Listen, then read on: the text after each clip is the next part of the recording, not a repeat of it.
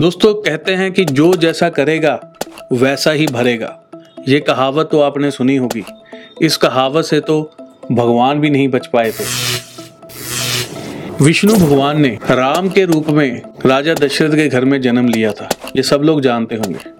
उनके जन्म से भी पहले जब राजा दशरथ शिकार करने के लिए एक बार वन में गए थे तो वहाँ पर उन्होंने अपना शब्द वेनी वान चलाकर श्रवण कुमार की हत्या कर दी थी। श्रवण कुमार, जिसके अंधे माँ बाप शांतनु और ज्ञानवती, जिनको वो चार धाम की यात्रा करवा रहा था और पानी भरने के लिए नदी के किनारे गया था तो वहाँ पर राजा दशरथ ने शब्द वेनी बाँध चलाकर उनकी हत्या कर दी थी। उसके बाद उसके श्रवण कुमार के पिता शांतनु ने राजा दशरथ को बोला था कि जो किया है, वो तुझे भरना भी पड़ेगा। उनको शाप दिया था कि जिस तरह से पुत्र वियोग में हम दोनों पति पत्नी मर रहे हैं, एक दिन तू भी पुत्र वियोग में ज़रूर मरेगा।